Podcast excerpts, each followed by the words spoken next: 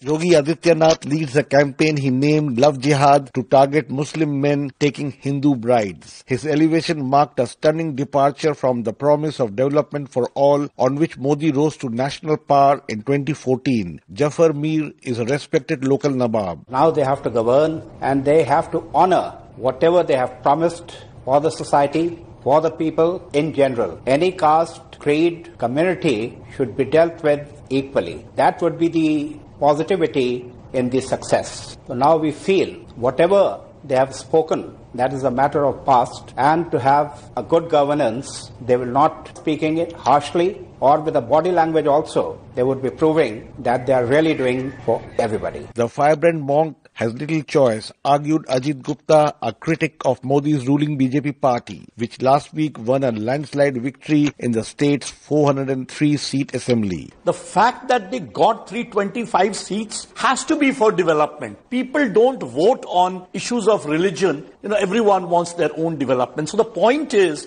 at the end, the onus of responsibility lies on the head of Yogi Adityanath to convert the Hindutva mobilizing that he did during the election now into a mandate of governance. Adityanath also hopes to construct a grand temple to Hindu god Rama on the debris of a 16th century mosque in Uttar Pradesh. Analyst Arti Jairath predicted that could now become a reality. I think Ram Temple is very much on the agenda.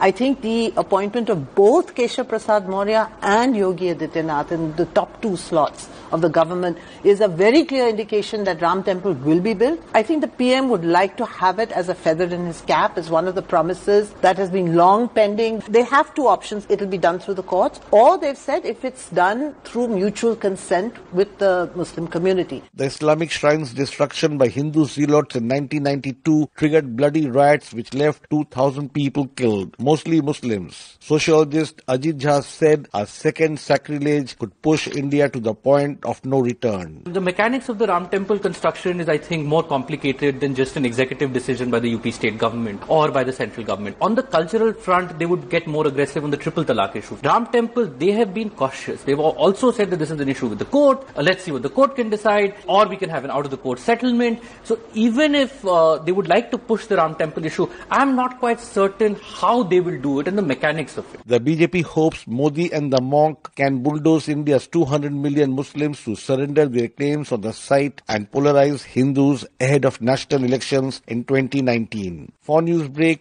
this is Rana Sen reporting from New Delhi.